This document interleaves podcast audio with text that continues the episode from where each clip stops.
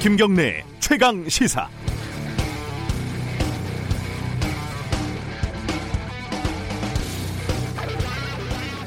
어제 곽상도 의원이 낸 보도자료는 이렇게 시작을 합니다. 고인이 대신 평화의 우리 집 손영미 소장의 애도를 표합니다. 그리고 나선 바로 죽음에 대한 의문을 제기합니다. 경험이나 상식에 비추어 봤을 때 앉은 상태에서 사망까지 이른다는 것은 받아들이기 어렵습니다. 그리고 한 발 더 나갑니다. 기사 댓글에 위안부 피해자 할머니 유가족이라고 하는 분이 소장님이 돈 세탁을 해온 것을 알게 되어 내역을 알려달라 했다고 합니다. 그 뒷배는 윤미향이라고 지목하고 있습니다. 뭐 근거는 들으셨듯이 댓글 하나입니다.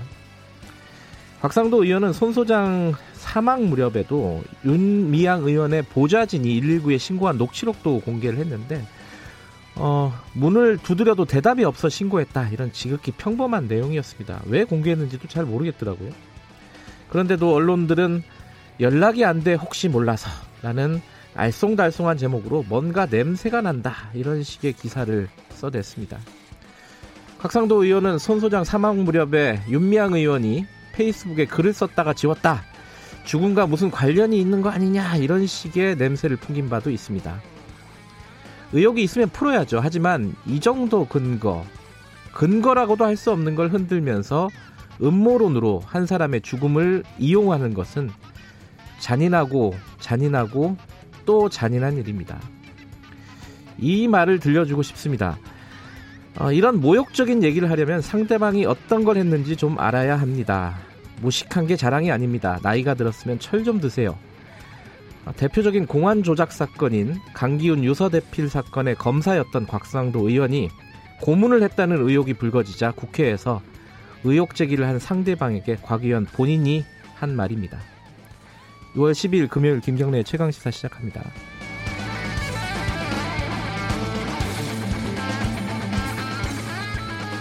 예, 김경래 최강 시사는 유튜브 라이브 열려 있습니다. 실시간 방송 보실 수 있고요. 샵 9730으로 문자 보내주시면 저희들이 반영하겠습니다. 짧은 문자는 50원, 긴 문자는 100원, 스마트폰 콩 어, 무료로 이용하셔도 좋습니다.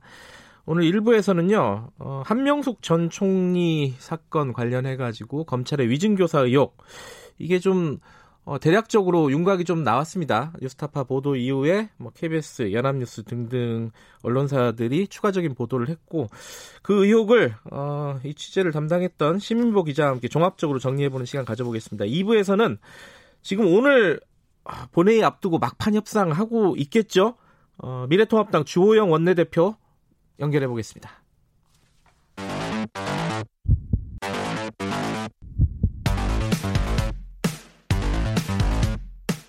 오늘 아침 가장 뜨거운 뉴스. 뉴스 unboxing. 네 매일매일 특, 택배 박스를 뜯는 두근두근한 마음으로 준비합니다. 뉴스 unboxing. 고발 뉴스 민동기 기자 나와 있습니다. 안녕하세요. 안녕하십니까. 어, 어제 소식 쭉 정리를 해야 되는데 어제 이재용 부회장 아 이재용 부회장 그 검찰 수사심의위원회에 붙이기로 한 거죠 이거는? 그렇습니다. 네. 뭐 일단 그렇게 결정을 했는데요. 네. 일단 부의심의위원회에서는 사안의 중대성이라든가 국민적 관심 등에 비춰봤을 때 네. 이재용 부회장 측의 소명의 시간을 뭐 부여한다는 취지다 이렇게 설명을 하고 있습니다. 네. 근데 어제 회의에서는 검찰이 장기간 수사를 진행을 해서 이 부회장 등을 기소할 것으로 예상이 되기 때문에 네. 수사심의위를 개최할 필요가 없다 이런 의견도 나왔다고 합니다. 네. 찬반 양론이 대립을, 대립을 했고 결국 부의심의위원회가 표결을 진행을 했다고 하는데요. 표결까지 갔다. 네. 네. 위원 15명 가운데 절반이 조금 넘는 수가 이 수사심의위 개최에 찬성을 한 것으로 전해지고 있습니다. 어, 그러면 언제, 언제 열리게 되는 건가요? 일단 한 2주 후쯤에 열릴 것으로 전망이 되고 있는데요. 네. 어, 이재용 부회장 사건은 2018년 도입된 수사심의위원회에 아홉 번째 심의 대상이 됐습니다. 검찰은 일단 결정을 존중한다는 그런 입장을 밝혔고요. 이재용 부회장 쪽에서는 부의심의위원회 결정에 감사드린다는 그런 입장을 내놓았습니다. 어, 감사드릴만 할 것 같고 참 수사심의위원회 관련해 가지고요. 그 위원장의 경력 때문에 또 얘기가 나오고 있습니다. 그 양창수 위원장인데요. 네. 2009년 5월 대법원 전원 합의체에서 이건희 회장에게 무죄를 선고한 다수 의견을 주도한 것으로 알려진 그런 인물입니다. 그 대법관 출신이라 이거죠? 그렇습니다. 예. 그러니까 삼성 총수 일가의 경영권 편법 승계에 사실상 면죄부를 준 당사자가 네. 그 이재용 이, 이재용 부회장의 경영권 불법 승계 기소 여부를 판단하는 그 위원장으로 있는 게 온당하냐 이런 지적이 나오고 있는데요. 네. 이 수사심의위원장은 또 현안위원회 의장으로 표결에는 참여를 하지 않는다고 합니다. 음흠. 하지만 회의를 주재할 뿐만 아니라 이 무작위 추첨의 현안위 구성 과정에서 특정 직역, 직역이라든가 분야에 편중되지 않도록 하는 그런 권한을 갖고 있기 때문에 네. 부적절하다라는 그런 지적은 나오고 있습니다. 예, 이거는 좀 진행된 상황을 지켜보도록 하고요. 어, 어제 최서원 씨, 그러니까 뭐 최순실 씨라고 도뭐 많이 알려진 네. 어, 확정이 됐죠. 이제 모든 그 징역이라든가 벌금이라든가 이런 것들이요. 그 재판에 넘겨진 지 3년 7개월 만에 아 오래 걸렸습니다. 아, 예. 진짜 오래 걸렸습니다. 예. 법원의 저, 저같이 성실 급한 사람들은 어이구 힘들어요 기다리기. 일단 예. 법원의 최종 결려, 결론은 징역 18년이고요. 네. 어, 벌금 200억, 추징금 63억을 선고한 원심 판결을 대법원이 어제 확정을 했습니다. 네. 아, 최서원 씨는 이 전직 대통령 박근혜 씨와 공모해서 네. 이재용 삼성전자 부회장으로부터 딸 정유라 씨의 승마 훈련 비용을 받고 대기업들에게 미르 K스포츠 재단 후원을 요구한 혐의 등으로 기소가 됐는데요. 네. 그 앞서 최 씨는 이화여대 학사 비리 사건으로 징역 3년이 확정이 됐거든요. 음. 그래서 이번 판결을 더하면은 21년의 징역을 살아야 합니다. 음, 그렇군요. 이게 어 이제 이재용 부회장 파기 환송심도 남아 있고요. 그렇죠? 네, 국정농단 관련해서는 아직도 많이 남아 있습니다. 예. 어, 저 대북 전단 관련해 가지고 청와대가 NSC 회의를 했고 그 입장을 밝혔죠. 청와대가 공, 첫 공식 입장을 내놓았는데 아, 이게 첫 공식 입장인가요? 그렇습니다. 예. 김육은 청와대 국가안보실 1차장이 어제 브리핑을 가졌는데 네. 정부는 오래전부터 대북 전단, 물품 등의 살포를 일체 중지했고 북측도 2018년 판문점 선언 이후에 대남 전단 살포를 중지했다고 밝히면서요. 네. 그럼에도 일부 민간 단체들이 대북 전단, 물품 등을 계속 살포해 온 데 대해서는 깊은 유감을 표명한다는 그런 입장을 밝혔습니다.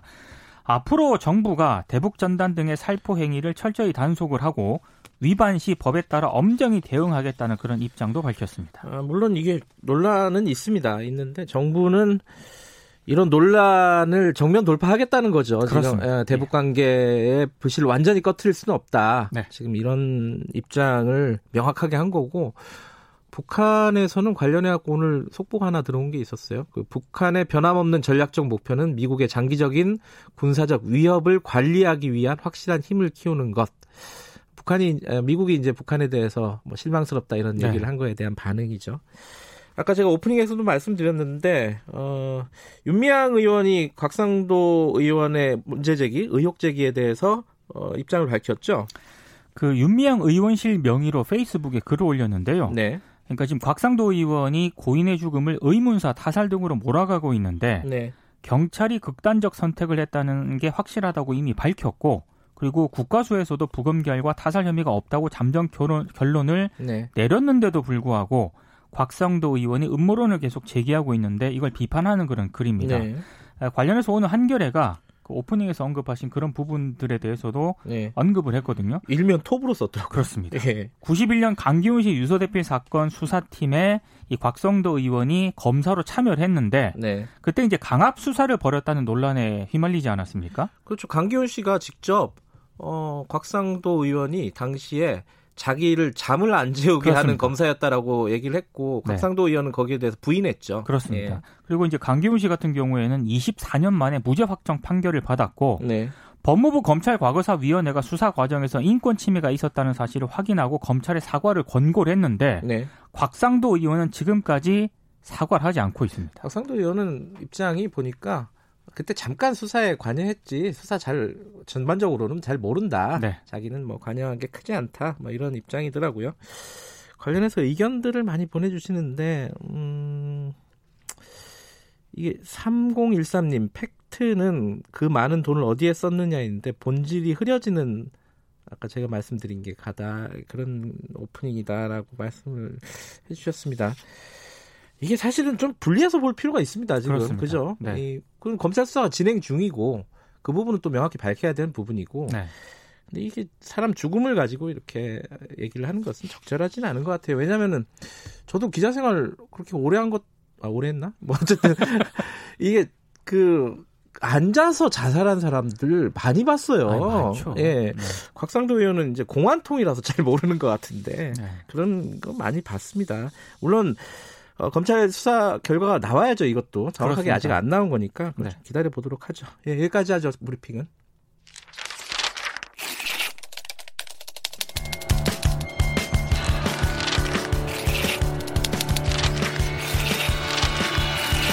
민동기의 저널리즘 M. 네, 저널리즘 M. 오늘은 어떤 기사를 갖고 오셨나요? KBS 저널리즘 토크쇼 제의를 비판한 조선일보 기사에 관한 건데요. 이게 어, 저널리즘 토크쇼가 어, 김어준 씨를 비판을 한 적이 있었고 네. 그 이용수 할머니와 관련해 가지고요. 그런데 거, 거기에 대해서 어, KBS가 다시 사과를 했다. 뭐 이런 이런 거죠. 그러니까 정확하게 지난 9일자에 실린 그런 기자 칼럼 형식의 아, 칼럼이군요. 글인데요. 예. 제목이 김어준 비판한 출연자 다시 불러 사과시킨 KBS입니다. 음... 아 근데 이 내용을 좀 좀 살펴보려면 그러니까 조선일보 말은 그거죠. 그 김어준한테 아, 김어준 씨한테 KBS가 굉장히 납작 엎드렸다. 뭐 그렇습니다. 뭐 이런 얘기를 하고 싶었던 거죠 조선일보가. 그렇습니다. 예, 예. 배경 설명을 잠깐 하면은요. 지난달 31일 저널리즘 토크쇼 제2의 홍성일 서강대 언론문화연구소 연구원이 출연을 하거든요. 예, 언론 전문가죠, 이분은. 그렇습니다. 예. 방송인 김어준 씨 발언을 비판을 합니다. 네. 그러니까 이용수 할머니 기자회견문과 관련해서 김어준 씨가 그건 이용수 할머니가 쓴 게 아닌 게 명백해 보인다. 냄새가 난다. 누군가 왜곡에 관여한 게 아니냐. 이렇게 의혹을 제기를 했는데 이 발언을 비판을 한 겁니다. 네. 그러니까 이용수 고문이 개인적 의견을 표명하는데 많은 분의 도움을 받고 있다는 게 그게 어때서요? 이렇게 얘기를 하면서 음. 김어준 씨가 이용수 고문의 고립을 노리는 것 아니냐 이렇게 지적을 한 겁니다. 예, 이게 많이 화제도 됐고 뭐, 뭐 입장에 따라서 비판도 많이 있었겠죠. 그렇습니다. 예. 뭐 비판도 많이 쏟아지긴 했는데요. 네. 홍성일 연구원이 지난 3일 그 저널리즘 토크쇼 제이가 또 유튜브 방송을 하거든요. 네. 여기에 직접 출연해서 네. 자신의 입장을 밝힙니다. 뭐라고 하냐면은요. 김어준 씨의 해당 방송을 보면 그 운동가이자 활동가인 이용수 고문에 대한 존중이 약했다는 생각이 들었다. 이렇게 음. 얘기를 하면서 자신의 발언 경위를 설명을 하고요. 네. 그러면서 조금 더 논리적으로 정리하고 말씀을 드렸으면 좋았겠지만 역량 부족 때문에 진위를 제대로 전달하지 못했다. 음. 이렇게 사과의 뜻을 전하기도 합니다. 그러니까 한마디로 비판을 좀 할 때 논리적으로 했어야 되는데 그게 어때서요? 이런 좀 표현을 음. 함으로써 좀 오해의 소지가 있었다. 이런 취지의 얘기였습니다. 조금 더 명확하게 비판했어야 되는데 네, 뭐 이런 그런, 뜻으로도 읽을, 읽을, 수 있는 거 아니에요? 얘기입니다. 예, 예. 예. 이걸 이제 조선일보 기자가 이제 아까 다시 불러서 사과시켰다 이렇게 어, 칼럼을 쓴 거군요. 그러니까 저는 이거 비판할 수 있다고 보거든요. 예. 그러니까 김호준 씨 발언에 대해서도 뭐 비판할 수 있고요. 예. 저널리즘 토크쇼 제2 방송에 대해서도 호불호가 있을 수 있고 네. 뭐그 저널리즘 토크쇼 유튜브 방송에 대해서도 비판할 수 있다고 보는데 네. 근데 문제는 비판을 하려면 사실 확인을 하는 부분에 있어서는 확인을 하고 좀 비판을 해야 됩니다. 어, 그런 부분이 좀 부족했나요, 조선일보가? 그러니까 조선일보 그 기자가 쓴 칼럼을 보면은요, 네. 정확하게 이, 이 표현이 돼 있습니다. 김호준 팬들이 등 돌릴까 겁이 났던 걸까요? 음. 저널리즘 토크쇼 제2 제작진은 지난 3일 그 유튜브 라이브를 진행을 하면서 홍 연구원에게 직접 사과하도록 했습니다. 이렇게 음. 표현이 되어 있습니다. 음. 그러니까 제작진이 마치 시킨 것처럼 이렇게 음. 지금 기사를 쓰고 있는데요.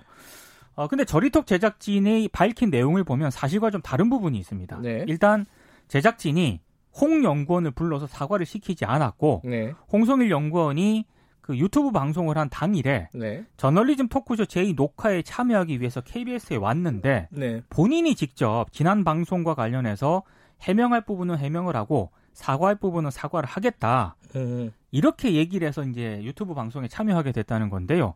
일단 저널리즘 토크쇼 제작진은 조선일보 측에 정정 보도를 요구한 그런 상황입니다. 그러면은 어, 팩트가 다르다는 말은 조선일보 쪽에서 그 기자가 네. 칼럼을 쓰면서 어, 저리톡, 저널리즘 토크쇼 제이라든가 네. 혹은 뭐 아까 홍성일 연구원 그분에게 직접 확인을 안 한 건가요? 안 했다고 합니다. 그건 뭐죠? 그러니까 저는 방송을 비판할 수 있고요. 예. 그 유튜브 방송 어떻게 뭐 이 방송 후기에 대해서 뭐 비판할 수 있다고도 네. 보는데 최소한 그 제작진이 방송 출연자를 불러서 사과하도록 시켰다. 음. 이렇게 쓰려면은 일단 저널리즘 토크쇼 제작진에게 확인을 해야 되는 건 기본이고요. 네. 홍성일 연구원에게도 그 사과를 한게 음. 자발적인 의사였는가 아니면 음. 제작진의 요청이 있었는가 이거 확인하고 써야 된다라고 생각을 하거든요. 물론이죠. 어 근데 이게 네. 아, 제가 우연히 이날 같이 있었어요. 아 그렇죠. 그렇죠. 네. 이게 조선일보 기자가 잘 모르는 건데 아 이건 진짜 너무 심하다. 왜냐하면은 수요일 날 녹음, 녹화를 하거든요, 본방송을. 본방송 녹화를 예, 하죠. 이게 뭐 민동기 기자도 녹화를 해보셨으니까 네네. 당연히 아시는 부분인데 수요일 날 녹화를 해갖고 일요일 날 나가는 거잖아요. 네. 녹화가 끝나고 나서 라이브를 한단 말이에요. 그렇죠. 홍성일 박사는 홍성일 연구원은 그 녹화 때문에 온 사람이에요, 사실. 맞아요. 예. 네. 그, 그, 저, 제 아이템 때문에 네. 그 한명숙 전 총리 관련된 아이템 관련해서 저널리즘적으로 비평할 전문가로 모신 분이죠. 네. 그러니까 저리톡에 약간 고정 출연자 같은 분이잖아요. 그렇습니다. 그 저널리즘을 담당하시는 분이고 네. 그래갖고 온 사람을 이고 그래서 라이브를 한 거예요. 사실 그거는 계속 그렇게 해왔던 거고. 맞습니다. 예. 그럼 그 자리에서 얘기를 했는지 안 했는지, 그러니까 그거를 시켰는지 안 시켰는지는 확인을 해야 되는 부분이죠. 그렇죠. 예. 근데 제작진 입장은 조선일보 쪽에서 전혀 확인을 하지 않았다 그런 음, 입장이고요. 네. 그 마지막으로 김어준 씨 발언에 대한 비판은 어, 김경래 기자도 했습니다. 저 어. 아까 그 냄새가 난다 네네네. 그 발언에 대해서 제가 오프닝에서 어, 김어준 씨를 어, 비판한 적이 있죠. 네. 예. 네. 높아심에서 말씀을 드리면 예. 그때 그 오프닝에 대해서 비판 댓글이 좀 있었고요. 예, 있었죠. 어, 그럼에도 어. 불구하고 제가 알기로는 항상 많아요 비판 네. 댓글이. 김경래 기자가 그 오프닝에 대해서 해명하거나 사과할 생각은 없는 걸로 알고 있고요. 아. 아 최강 시사 제작진이 김경래 기자에게 해명이나 사과라고 시킬 가능성은 더더욱 없는 것으로 알고 있습니다. 예. 높아짐에서 말씀을 드리는 겁니다. 요즘은 그런 시대가 아니죠. 이상한 기사 쓸까봐 예. 미리 말씀을 드리는 거고요. 너무 조선일보는 저널리즘 토크쇼 J에만 관심을 갖지 말고 최강 시사에게도 관심을 좀 가져주시길 부탁드립니다. 아, 네, 네, 부담스러워. 관심 꺼주세요. 네네. 네. 자 여기까지 듣겠습니다. 고맙습니다. 고맙습니다. 뉴스 unboxing 저널리즘 M 고발뉴스 민동기 기자였습니다. 김경래 최강 시사 듣고 계신 지금 시각은 7시 37분입니다. 당신은 일일 몇 강하고 계십니까? 어제도 1강, 오늘도 1강. 김경래의 최강 시사 아니겠습니까? 하하하하하 예. 김경래 최강 시사 듣고 계십니다. 뉴스타파가 지난달에 보도한 내용입니다. 어, 한명숙 사건, 이른바 한명숙 사건 기소, 아, 수사, 기소, 재판 과정에서 어, 증인을 어, 에게 위증을 강요한 어, 검찰이 위증 교사를 했다는 의혹이 어, 의혹을 뉴스타파가 보도를 했습니다. 그 이후에 어, KBS나 연합뉴스 등이 추가 의혹들을 계속 보도를 하고 있는 상황이고요. 어, 지금까지 보면은 위증 교사 관련된 의혹들이 그래도 좀 많이 나왔습니다. 그러니까 이게 좀 종합적으로 정리를 해야 될 타이밍이 된 것 같아가지고 어, 뉴스타파 보도도 새로 나온 게 있고요. 그래서 관련 내용 취재하고 있는 시민보 기자, 뉴스타파 시민보 기자 스튜디오에 모셨습니다. 안녕하세요. 네, 안녕하세요. 뭐 저랑 시민보 기자는 같이 취재한 부분이라서 사실 같은 같이 얘기를 해야 되는 네. 뭐 그런 상황이 새로 나온 기사는 김경래 기자가 썼는데 예. 왜 저한테 자꾸 물어보시려고 하는지 모르겠어요. 앵커 네. 앵커로 부른 겁니다. 일단 그 보도 이후에 이제 언론들은 후속 보도들을 이어가고는 있는데 어 뭐 법무부라든지 검찰이라든지 이제 여기서 지금 어, 디까지 지금 반응을 보이고 있고 어, 어떻게 뭔가 상황이 진행이 되고 있는지 그것만 잠깐 들어보죠. 일단은 보도 이후에 반응이 굉장히 빨리 나온 편이었죠. 그때가 그렇죠. 5월 25일에 저희가 보도하고 나서 추미애 장관이 라디오에 나와서 음. 어, 이건 문제가 있는 것 같다. 네. 검찰 수사 과정을 들여다보겠다. 네. 라는 발언을 했는데 그래도 이제 어떻게 들여다볼 것이냐 이게 좀 궁금한 상황이었는데 들여다볼 수 있는 데가 많이 있으니까요. 그렇죠. 여러 네. 수단이 있으니까요. 음. 그런데 지금으로서는 뭐 법무부 차원에서 감찰이 있거나 이러지는 않고요. 네. 좀 이따 말씀드릴 이제 최 씨의 진정과 관련해서 네. 중앙지검의 이제 인권감독관이 수사하고 있는 거. 요게 지금 전부인 것 같습니다. 요거는 그거는 아니죠. 그 강제 수사는 아니죠. 그죠? 그렇습니다. 인권 인권 침해가 있었는지 수사 과정에 조사죠 일종의 예. 수사가 아니고 예. 그걸 들여다보는 거고 이게 뭐 혐의가 조금 더 구체화되면은 예. 강제 수사로 갈 수도 있는데 그럼요. 그건 예. 좀 봐야 되는 부분이고. 예. 어, 제가 이제 여러 언론사들이 어, 추가 보도, 후속 보도를 했다고 얘기했는데 예. 지금 대체적으로 보면은 이 한명석 사건의 증인으로 등장했었던 김 씨, 최 씨, 예, 예. 그리고 뉴스타파가 보도했던 H 예. 이세 사람 중심이에요. 그렇습니다. 연합뉴스는 또 또 다른 인물 K 씨를 또 네, 이제 네, 취재를 네, 했는데 네, 네, 그건 나중에 좀 보고요. 네. 일단 김 씨, 최 씨, H 이거 모르시는 분들이 이 사람들은 뭐 하는 사람들인지 한번 설명 좀 해주세요. 그 이제 저희가 뉴스타파 보도를 하면서 3인성호라는 표현을 썼잖아요. 그 한만호 씨의 법정에서의 진술 번복, 한명숙에 돈 준 적 없다라는 진술 번복을 검찰이 다시 뒤집기 위해서 혹은 음. 저격하기 위해서 저희가 이런 표현을 썼죠. 검찰이 준비한 세계의 화살이다. 음. 그런데 김 씨와 최 씨는 쏘아진 화살이고 예. H 씨는 쏘아지지 못한 화살이다. 음. 이런 표현을 저희가 보도에 썼는데요. 김 씨 같은 경우가 그러니까 첫 번째 화살, 음. 처음으로 이제 증언 나와서 어, 한만호가 한명숙한테 돈 줬다고 하더라. 음. 라는 얘기를 그 증언했던 동료 네. 재소자고요. 김 씨 같은 경우는 이제 사기로 구속된 상태였고요. 네. 최 씨 같은 경우에는 이제 두 번째 화살이었던 거죠. 음. 역시 같은 취지의 얘기를 했고 이분은 이제 당시에 마약 혐의로 구속돼 있던 분이고 예. 그 H 씨는 쏘아지지 못한 세 번째 화살. 음. 이분도 이제 본인의 주장에 따르면 검찰이 나가서 증언을 하라고 네. 여러 가지 그 집체 교육을 시켰지만 네. 결국은 우여곡절 끝에 본인이 안 나가게 됐다라고 음. 하면서 뉴스타파의 관련 내용을 폭로한 인물 음. 이렇게 세 명이 있는 거죠. 예. 자, 제가 세 명에 대해서 어, 그 검찰이 위증 교사를 했다. 예. 어, 그리고 H는 말을 듣지 않았고 나머지 네. 김시채 씨는 검찰 말을 들어서 증언을 실제로 했다, 위증을 했다라는 게 이제 H의 예, 주장인데 예, 그렇습니다. 그 예. 보도 이후에 네. 몇 가지 달라진 상황이 있어요. 첫 번째는 예. 그 의혹을 폭로한 H가 음. 당시 검사들, 검찰총장부터 시작해갖고 쫙그 네. 라인들 수사관까지 네. 네. 고발을 한다는 기사를 신묘 기자 썼어요. 네, 예. 실제 이루어졌나요? 아직 고발은 이루어지지 않았고요. 음. 고발장을 써놓고 네. 이 고발장을 어디에 접수할지 고민하고 있는. 왜 고민해요 그거를? 이런 거죠. 이제 당, 이 고발, 고 대상이 예. 18명인데 그 예. 중에서 예. 13명이 검사란 말이에요. 예. 그리고 뭐 검찰 수사관, 경찰, 그리고 김 씨와 최 씨까지도 고발 대상에 포함이 되어 아, 있어요. 18명에는 김 씨, 최 씨도 들어가 예, 있군요. 예, 예. 그런데 어쨌든 가장 중요한 고발 대상이 검사들이잖아요. 그렇죠. 검사들을 이제 직권남용, 모해 위증, 협박, 강요 이런 혐의로 고발을 할 건데 네. 이걸 이제 검찰에 고발을 하자니까 네. 검찰이 과연 자기 식구를 제대로 수사를 할까라는 의구심이 있고 음, 네. 경찰에 고발을 하자니 또 이제 검찰이 사건을 가져가면 그만이고 뭐 좀 믿었지 못한 것도 예. 있겠죠. 예. 그리고 이제 공수처를 기다려 보자니 예. 이게 공소시효가 뭐 내년 초까지로 이제 파악이 되는데 예. 공수처가 과연 예정대로 출범을 할 것이냐 음. 또 공수처장은 어떤 사람이 될 것이냐 네. 이런 여러 가지 문제들을 지금 고민하고 있다고 합니다. 변호인하고 같이 그런 그래요. 상황입니다. 예. 그래서 고발장 써놓고 이제 그렇습니다. 어디에 넣을지 예. 어, 화살을 당겨놓고 쏘지는 않은 상황. 예. 그렇군요.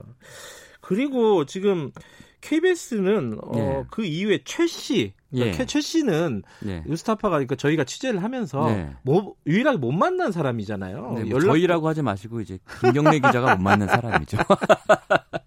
네. 최 씨는 네. 연락처도 옛날 예. 거고 주소도 바뀌고 이래가지고 네. 네. 못, 못 만났어요. 근데 아, 알고 보니까 KBS 취재를 보니까 감옥에 예. 가, 다시 갔더라고요. 그러게 말이에요. 예. 근데 이제 최 씨는 또 중요한 얘기를 했습니다. KBS 예. 기자와 만나서 어떤 내용이죠, 이거는? 한마디로 말하면 네. 본인도 위증 교사를 받았다.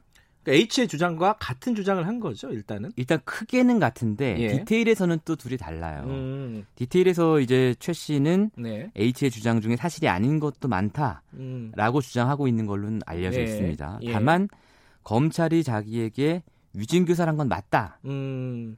근데 또 묘하게 그런데도 불구하고 내가 법정에 가서 얘기한 건 위증은 아니다. 음, 아, 좀 복잡하네요. 예, 좀 복잡해요. 음. 하여튼 그런 이제 취지의 진정서를 네.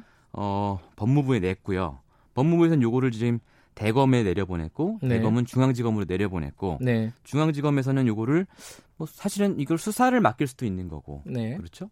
아니면 조사를 맡길 수도 있는 건데 아까 처음에 말씀드린 것처럼 인권 감독관에게 배당을 해서 음흠. 수사 절차 관련 인권 침해 여부가 있는지 네. 그걸 지금 조사하고 있는 이런 상황입니다. 어쨌든 H 최 씨는 크게 보면은 위증교사라는 예. 검찰이 위증교사를 했다라는 얘기를 그렇습니다. 같이 하고 있는 건데 예, 예. 디테일은 좀 다르다. 예. 김최 씨 같은 경우는 H의 말 중에 사실이 아닌 부분들이 꽤 있다라는 예, 얘기도 하고 예. 어 그것은 이제 조사를 수사를 해봐야지 아는 거고. 네.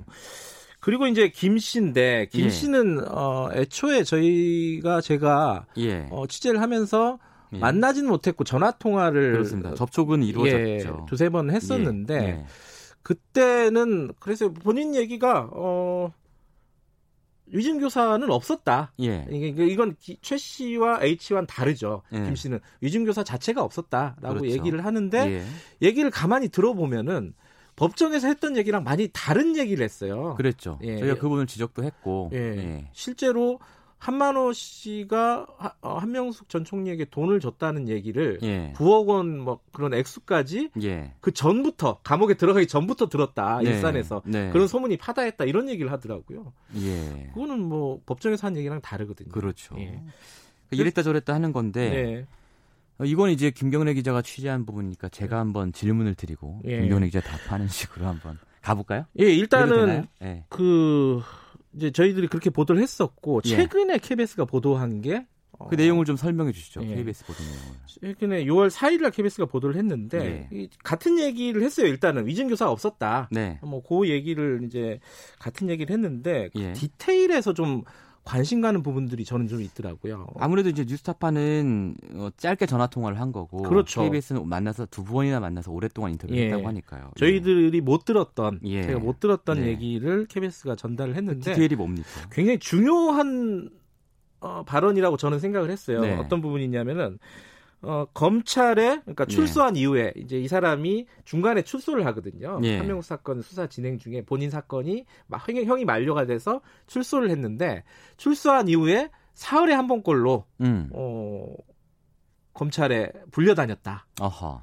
근데 불려다닌 이유가 한만호가 법정에서 진술을 바꿀 것 같아가지고 예. 이 불안해하는 한만호의 심기를 달래기 어. 위해서 어. 어, 본인을 계속 불렀다. 자기를 어. 이용했다. 검찰이 어. 좀 비판적인 입장이에요. 검찰에 네, 대해서. 네. 그런데 들어갈 때 기록을 안 남기려고 예. 검찰 수사관이 와가지고 뒷문을 네. 열어줬다. 예. 이런 얘기. 얘기들을 했습니다. 또 또한 예. 가지는 한만호 씨가 한명숙 전 총리한테 돈을 직접 줬다고 한 적이 음, 없다. 음, 음. 어, 자기는 어, 비서나 이런 사람들한테 줬다고 들었다. 네. 뭐 여기 이거 좀 약간 이건 새로운 얘기인데 이런 얘기들이 KBS 보도에 있었습니다 일단. 아. 네. 두 가지 이제 내용이잖아요. 예. 검찰에 몰래 드나들었다 네. 이게 1번이고 두 번째가 한만호가 한명숙에게 직접 돈 전달을 안 음. 했다는 얘기를 자기가 들었다. 예. 두 가지인데 하나씩 좀 짚어보면요. 하나. 아, 예. 지금 첫 번째 말씀하신 네. 어, 검찰에 자주 드나들었다. 예. 이거는 어, 그 말이 맞다면은 네. 김 씨의 현재 인터뷰가 사실이라면은 예. 당시에 검찰이 법정에서 네. 네. 이김 씨한테 위증을 유도하거나 어허. 조금 심하게 얘기하면 강요했다고 예. 볼수 있는 흔적들이 많이 있습니다. 왜 그렇습니까? 그게? 당시 법정에서 이 사람이 처음에 지금과 똑같은 말을 해요. 자주 불려다녔다. 네. 그렇게 얘기를 했는데 예. 변호사가 질문했더니 다 그렇게 얘기를 했거든요. 자주 불려다녔다. 그리고 진술 번복 전에 많이 다녔다. 네, 한만호의 진술 번복 전에. 검찰한테 가서 자기가 그런 얘기를 했다는 거예요. 한만호가 네. 좀 있으면은 네. 법정에서 진술 바꿀 거다. 예. 이런 얘기를 검찰한테 해줬다고 네. 몇 번을 얘기해요 변호사들한테. 네. 그런데 법정에서 말이죠. 예, 법정에서. 예, 예. 그건 위, 그러니까 증언이니까 예, 예. 선서를 한 예. 얘기하는 거죠. 근데 이제 선수가 바뀌잖아요. 변호사가 신문을 하다가 네, 네, 반대 네. 신문이 들어오잖아요. 예. 그럼 검찰이 검사가 와갖고 다시 물어봐요. 네. 아, 다, 아까 얘기한 거 틀린 얘기죠? 기억을 어. 잘 못한 거죠? 네, 이렇게. 이게 완전히 다른 얘기를 법정에서 하게 되는 겁니다. 어. 보면은 물론 제가 예. 이제 선입견이 있을 수는 있는데 읽어 보면은 예. 어, 변호사한테는 길게 설명을 하는데 변, 예. 검사랑 얘기할 때는 검사가 물어보고 네. 예. 그렇습니다. 예, 아, 이렇게 대답을 해요. 아, 그러니까 나는 간 적 없다. 나중에 예, 예. 한만호가 법정 진술을 바꾸고 나서 검찰이 불렀다. 이렇게 네. 검사들한테는 얘기를 하는 거거든요. 그러니까 정리를 해보면 네.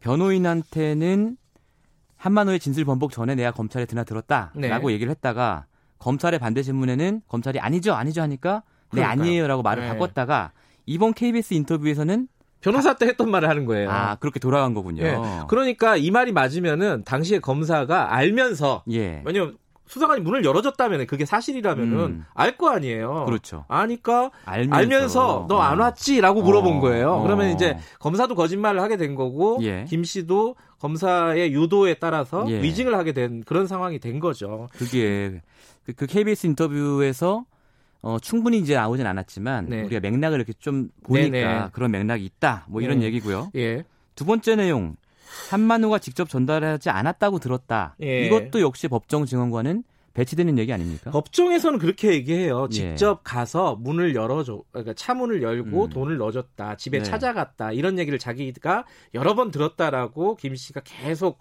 증언을 하거든요. 그 검찰의 기소 내용하고 일치하는 예, 거죠. 이걸 뒷받침하는 내용이죠. 네. 근데 예. 요번에 KBS와 인터뷰에서는 예. 한만호한테 한만호가 한명숙 전 총리한테 직접 준 게 아니라 배달 사고 났을 수도 있다라는 음. 얘기를 했다는 거예요. 음. 비서나 이런 사람들한테 줬다는 거죠. 이러면은 네, 네. 기소 내용이 달라지는 거거든요. 그러네요. 예. 물론 전제는 예. 김 씨의 말이 어느 정도 신뢰성이 그렇죠. 있느냐 그렇죠. 요건데 예. 그건 좀 미식적습니다. 계속 예. 말이 변하잖아요. 그러니까 검찰 진술 때 했던 얘기, 법정에 음. 나와서 했던 얘기, 그리고 뉴스타파가 전화했을 때 했던 얘기, 네. KBS 인터뷰 때 했던 얘기 다 달라요. 것 중에 진실이 뭔지를 모르겠는 네. 거예요. 이거는 진짜 예. 조사를 하든지 수사를 하든지 예. 뭐 누군가 검찰 그러니까 공권력이 조사를 해야 되는 부분인 음, 것 같아요. 지금까지 음. 상황은 또 하나가 이제 이제 세 명 다 정리된 거잖아요. 최 네. 씨, H 네. 그리고 김 씨. 네. 대략 이제 어떤 얘기들을 하고 있는지는 정리가 그렇습니다. 됐는데 예. 연합뉴스 얘기도 재밌어요. 이건 다 또 다른 K씨인데 K씨라는 네. 사람이 한만호랑 알고 있었던 사람이라는 음. 거예요. 근데 한만호 진술 동료 재소자였다는 네, 거죠. 진술을 예. 뒤집고 검찰이 불러갖고 네.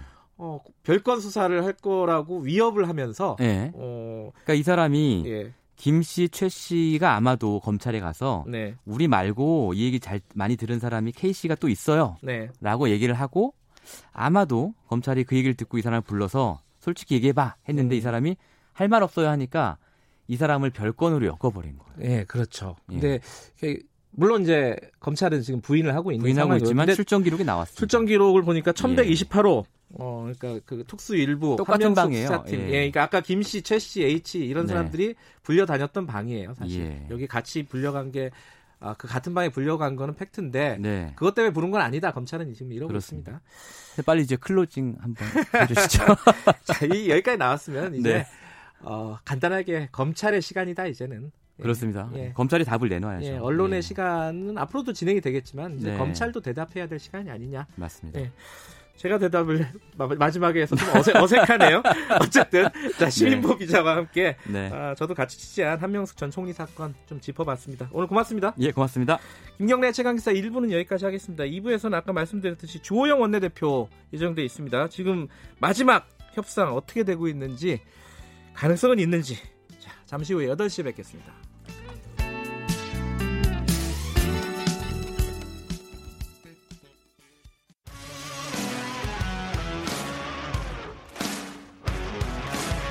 뉴스타파 기자 김경래 최강 시사. 김경래 최강 시사 듣고 계십니다. 어, 오늘 본회의가 예정이 돼 있습니다. 원구성을 해야 되는데 이게 어제까지는 어, 접점을 못 찾고 있어요. 더불어민주당하고 미래통합당. 이게 뭐 핵심이 법사위다. 뭐 이 얘기는 많이 아시는 얘기일 것 같고요. 지금 아침에도 지금 물밑에서 좀 얘기가 진행이 되고 있는지 모르겠습니다. 어, 미래통합당 주호영 원내대표님 연결을 해보겠습니다. 안녕하세요. 예, 안녕하십니까. 주호영입니다. 예. 오늘 일찍 일어나셨겠어요? 오늘 어떻게 지금. 아니, 요즘은 뭐 매일 일찍 일어납니다. 아니, 얘기는 되고 있는 겁니까? 아니면 그냥 어, 본회의가 열릴지 기다리는 상황인가요? 아니, 만나기는 뭐 하루가 멀다 하고 만나는데. 예. 진척은 전혀 없습니다. 진짜. 말씀하신 대로 예. 법사위 문제 때문에 그런데요. 예, 예. 어, 우리 당은 어, 법사위는 늘 제1야당이 맡아왔다. 네. 또 어, 의장과 법사위원장이 견제와 균형의 원리에 따라서 다른 당이 맡아왔다. 이런 어, 논리로 절대 법사위는 양보할 수 없다는 입장이고 네. 민주당은 176석이나 얻었으니 이제는 이전과 달리 우리가 가져가지 않을 수가 없다. 네. 어, 미래통합당이 동의하지 않아도 우리가 의석의 수로 강제로 가지고 가겠다 네. 이렇게 하고 있고 네. 법사위를 어떻게 할 것인지 정해져야 나머지 상임위도 배분이 가능한데 네. 그러니까 만나면 법사위 문제가 처음부터 안 풀리고 지금도 안 풀리고 있으니까 네. 다른 상임위도 어떻게 하겠다고 논의 자체가 없는 거죠. 음흠. 그러니까 제가 오죽하면 협상은 없었고 협박만 있, 었다고 이야기를 했는데요. 예. 그런 그 상황에서 오늘 어, 본회의를 열어서 일방적으로 상임위원장을 뽑겠다 음. 이러고 있는 상황이죠. 아니 그 맥주도 드시고 소주도 드시고 같이 많이 드셨는데 이게 진짜 이게 어, 아예 어, 뭐 법사위와 관련해서는 미래통합당 아니 미, 더불어민주당하고 어, 접점을 찾을 수 있으니까 서로 간에 합의할 수 있는 부분이 아예 없는 거예요? 뭐 그렇다고, 아니면 도예요? 그렇다고 지금? 보고 있습니다. 저희들도 법사위는 절대 양보할 수가 없고 예. 민주당도 민주당이 처음부터 법사위를 양보했으면 조금 쉽게 원구성이 됐을 텐데 네. 그리고 지금은 어, 민주당 의석수가 절대적으로 많아서 예. 법사위원장을 저희가 맡는다 하더라도 예.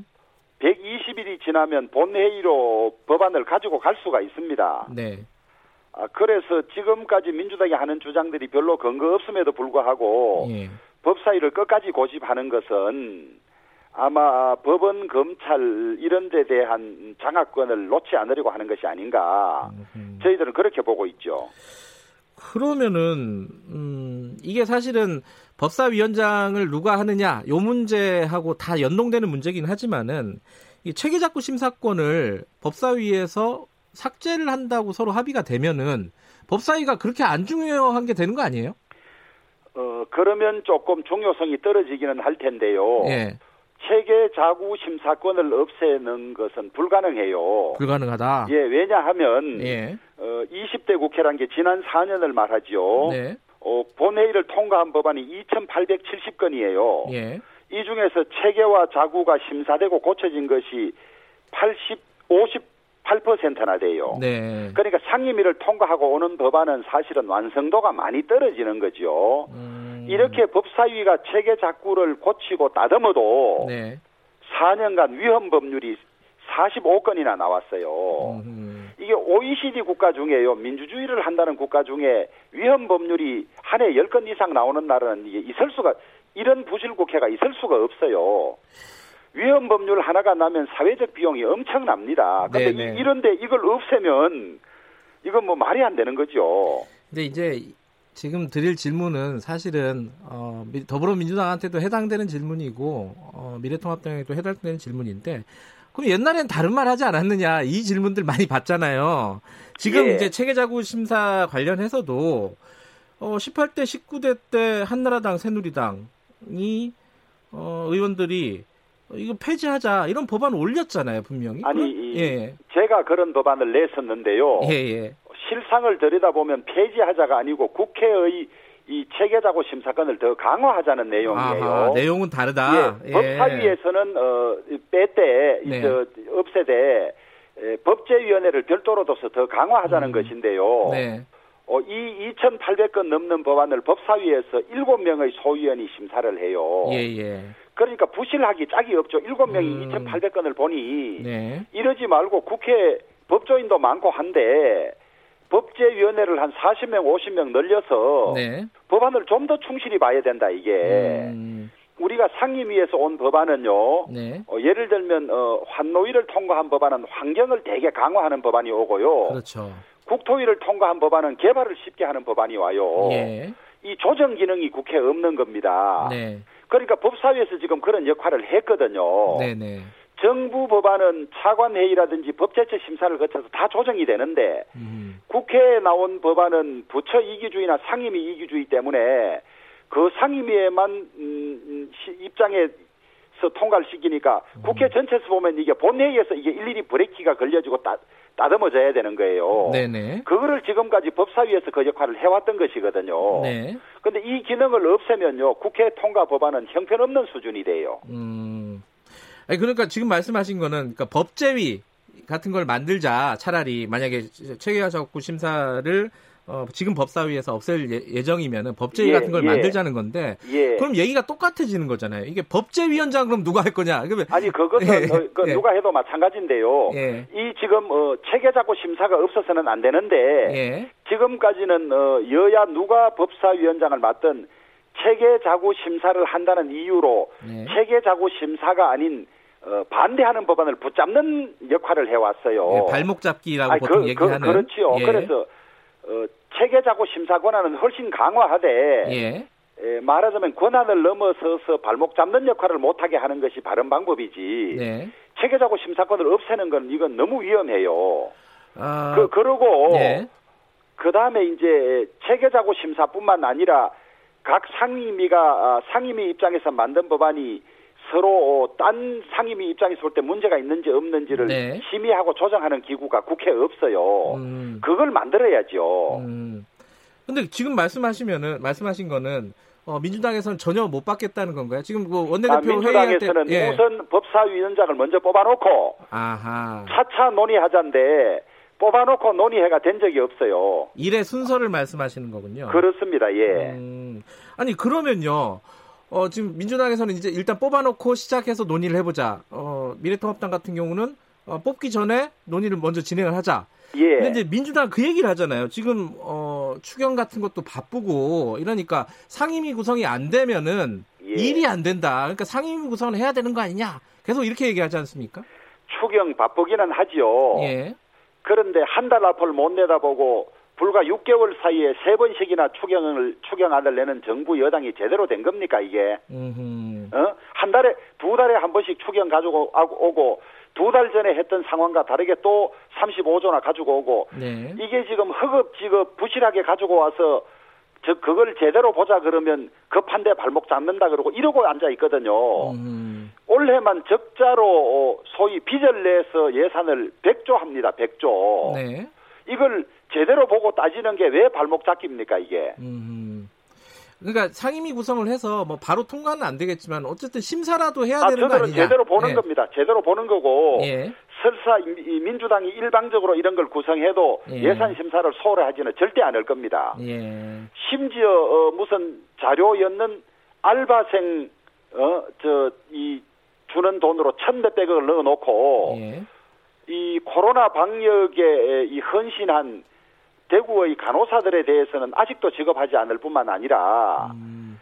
그 코로나 환자들 저 다 저 멀리 그 이송해 줬던 전세 버스 기사들에 대해서 임대료조차도 지금 4, 5개월이 지났는데 한 푼도 주고 주는 걸 안 짜고 안 짜지 가지고 온 이런 예산을 음. 눈 감고 해달라는 거 아닙니까 지금? 네. 자 그러면요 지금 상황에서 어, 이런 어떤 법제비 어, 법사위의 그 체계자구 심사 이런 조정이라든가 법사위원장이라든가 이 문제가 해결이 안 되면은 미래통합당 입장에서는 원구성에 협의해 줄 수 있다, 협조해 줄 수 없다 이렇게 지금 보면 되는 건가요? 명확하게? 예, 그렇습니다. 예, 그렇습니다. 음. 그리고 지금까지 자신들의 요구로 어, 의석 비율로 지금 같으면 11대 7이고 네. 그 다음에 야당이 이 법사위를 맡아온 것들이 자기들이 늘 주장해서 이렇게 온 거예요. 네. 이제 와서 어, 그거는 관례다. 그게 관례가 아니고 원칙입니다. 원칙. 네. 그 원칙을 무시하고 일방적으로 다 하겠다 혹은 법사위는 무조건 가지고 가겠다. 이거 말이 안 되고요. 네. 연립 정부 연정을 하는 어, 서유럽의 독일 같은 나라도 총선 끝나고요. 서로 간에 4년간 어떻게 국회를 운영할지 6개월 이상 협의합니다. 네. 연정 협의를 그렇게 하는 거예요. 이게 시간이 조금 걸리더라도 잘 협의가 되면 4년 내내 상생 협치가 되는 것이고요. 네. 일방적으로 구성하고 나면 4년 내내 갈등과 다툼의 국회가 되는 거예요. 음. 그러면은 어, 지금 박병석 국회의장 같은 경우에는요 어, 무슨 일이 있어도 오늘 본회의는 열겠다. 이게 그러면은 뭐 민주당에서는 굉장히 싫어하는 단어긴 하지만은 민주당에서는 좋아하지요. 아니 아니 제가 말씀드릴 예. 단어 강행 처리를 할 수 있는 거 아니겠습니까 지금? 예. 그래서 아니 네. 국회의장으로서는 또 계속 지속적으로 동료를 해야 할 측면이 있기는 하죠. 그리고 네. 그 동료가 민주당에 도움이 되어요. 음. 근데 예전 국회의장들 네. 저희들이 국회의장 할 때 언제 이렇게 6월 5일, 6월 8일, 6월 12일 하겠다고 압박한 의장이 있었습니까? 서로 간에 원만히 합의하라고 했지. 아, 국회 빨리 연락으로는 많이 했던 것 같은데. 아니, 그래도 이렇게 뭐, 네. 어, 날짜를 잡고 압박하고 이러질 않았습니다. 아, 그래요. 과거랑 예. 좀 다르다. 그렇습니다, 예. 근데 만약에 강요, 강행을 한다면은. 예. 음, 대응할 수 있는 방법은. 아니, 저희들로서는 예. 짓밟히는 수밖에 없죠. 없고, 이 강행이란 것이 또 위법 위법적인 요소를 가지고 강행합니다. 어떤 부분이 저희들이 네. 상임위원 배정표를 내지 않으면 상임위원장을 뽑을 수가 없어요, 사실은. 네. 상임위원 중에서 상임위원장을 뽑도록 돼 있고 어느 당이 상임위원 배정표를 안 내면 국회의장이 강제로 배정하고 뽑도록 돼 있는 것이거든요. 네. 그런데 저희들이 상임위원 배정표를 낼 수 없는 것이 네. 민주당은 뭐 자꾸 시간 끌게 하려고 그러느냐 이러는데 우리가 어떤 상임위원장을 맡는지가 확정이 되어야 음. 우리 내부에서 상임위원장 선거를 거쳐서 배정이 가능한 일이거든요. 네. 그거 없이 우리가 어느 상임위원장을 맡는지도 모르는 상태에서 배, 배치표를 낼 수가 없는 거예요. 그 상태에서 뽑으면 역시 적법하지 않은 상임위원장이 되는 것이죠. 음, 아, 근데 법적으로 보면은 어, 상임위원장을 누가 할 건지는 여야 간에 그냥 관례 아닌가요?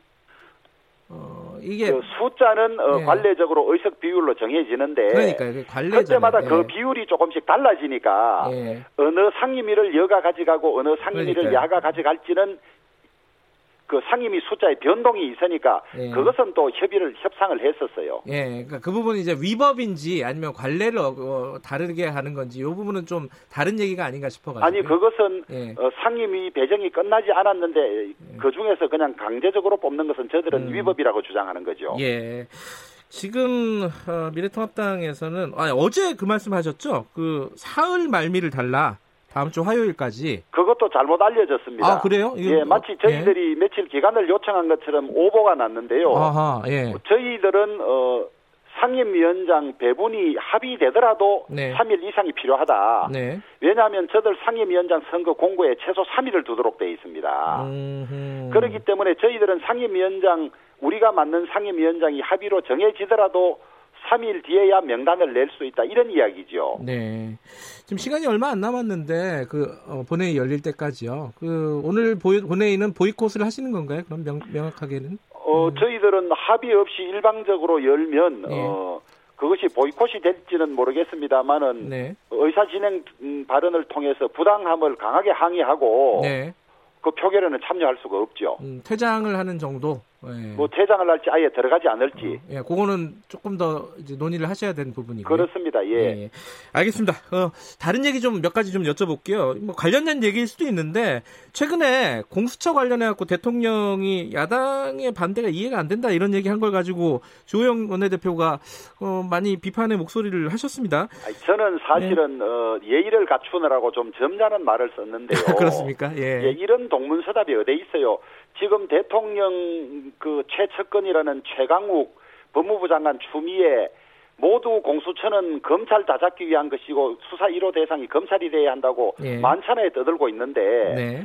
대통령은 공수처가 대통령 측근을 수사하기 위한 저 수사기관이다. 네. 그러면 대통령 측근을 수사하기 위한 수사기관을 만들기 위해서 이렇게 4 플러스 1로 강제적으로 법을 통과시켰습니까? 네.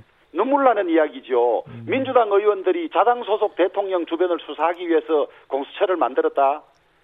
세 살 먹은 아이도 웃을 이야기 아닙니까? 그, 뭐 공수처를 만들자고 한 거는 옛날부터 그랬으니까요. 이게 사실 뭐 여야의 이게 애초에는요. 예, 예. 애초에는 어, 대통령이 검찰을 임명하니까 네. 검찰이 대통령 재직 중에 살아있는 권력에 대해서 수사를 못하고 네. 늘 퇴임 이후에 수사를 했어요. 음. 그러니까 그것이 문제니까 살아있는 권력을 수사하려면 어떻게 해야 되느냐? 네.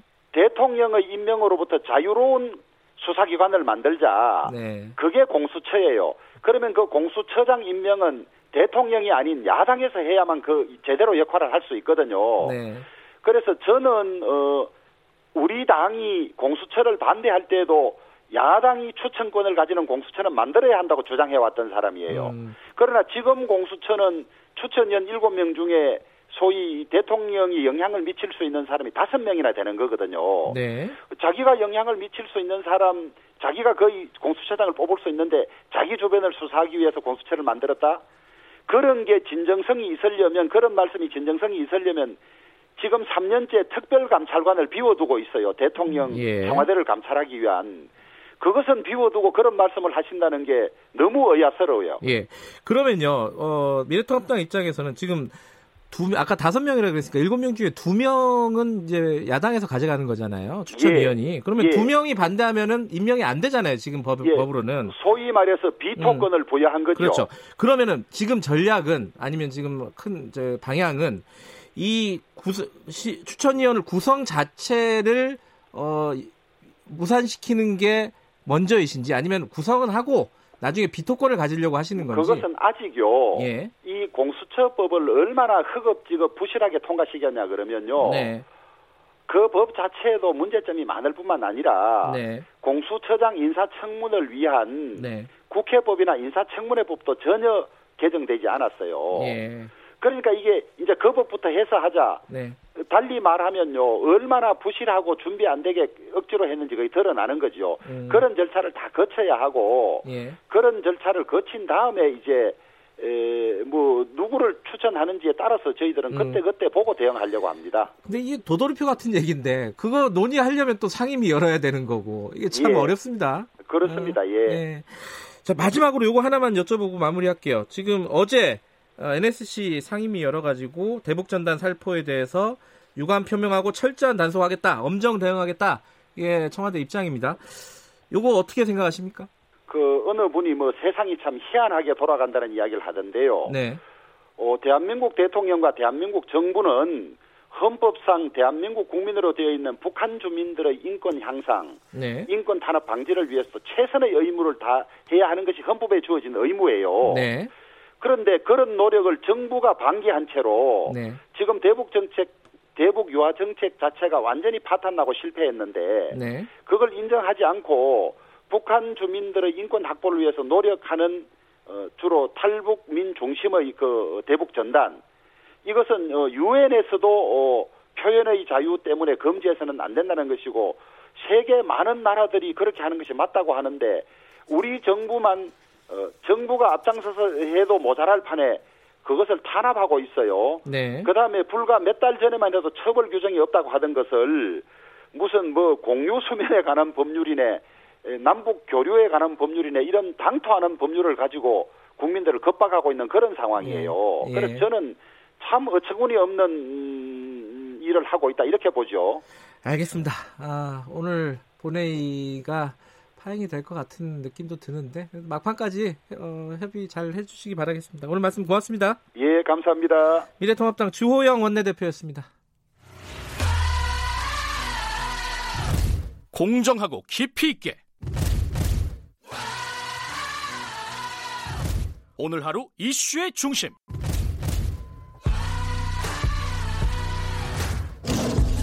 김경래 최강 시사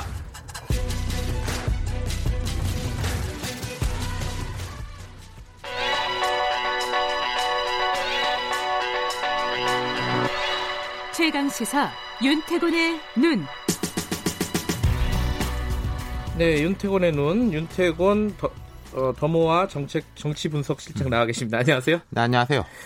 오늘은 무슨 얘기 해볼까요? 지금 대통령 지지율 갖고 오셨네요. 예. 음. 최근에 대통령하고 민주당 지지율이 좀 떨어졌어요. 오늘도 갤럽 정례 여론조사 결과가 나오겠지만은 여러 기관들의 조사를 종합하면 한 3주째 좀 떨어지는데 근데 이걸 떨어진다라고 말하는 게 맞냐 모르겠다. 그게 네. 어, 높, 워낙 높아가지고 그렇죠. 네, 네. 그래프를 보면은 내려온 건 맞는데 근데 그래도 그 수치가 문 대통령 한 50% 후반, 민주당 한 40%좀 넘어가고 있거든요. 떨어진 예, 게요. 예. 네. 이게 대통령 취임하고 만 3년을 넘긴 상태지 않습니까? 3년하고 한달 정도 네. 됐는데 대통령 여당 지지율 이 정도면은 과거 정권하고 비교해봐도 제일 높은 수준이고 음. 다른 나라의 경우하고 비교해봐도 그래요. 4년 차죠 지금 집권. 그렇죠. 예. 그러니까 이 정도면은 이게 뭐 하락이라기보다는 조정이라고 보는 조정, 게 맞을 조정 거예요. 예. 그래도 뭐 하락은 아니라고 하더라도 네. 조정 국면이 왜 왔을까? 네. 뭐 이건 좀 분석할 만하겠죠. 두 가지 이유는 네. 이제 기계적인 겁니다. 말하자면 이제 흐름이란 게 있지 않습니까? 그렇죠. 경기도 순환이 있는 것이고 지금 총선 지난 지 두 달이 돼가죠. 내일 모레면 음, 두 달인데. 벌써요? 예, 야. 높은 지지율을 바탕으로 총선에서 압승했고, 음. 총선에서 압승한 여파로 또 지지율이 오르고, 이른바 그런 컨벤션 효과, 음. 그 효과들이 떨어질 때가 된 거죠. 음. 계속 오를 수는 없고, 또 다른 이건 뭐 네. 다 자연스러운 거고 네. 예, 또 다른 이유가 뭐, 뭐가 있을까요? 자, 최근에 가장 핫한 이슈가 뭘까? 방금 전에 이제 뭐 원구성에 대한 갈등 나는데 제가 볼 때 아직까지 국민들이 그까지는 관심이 없는 것 같고 그렇죠. 이거 네. 국회 일이다 이런 수도 네. 있어요, 사실. 윤미향 의원 건 뭐 계속 이어지고 있는 것이고 그 다음은 지금 북한의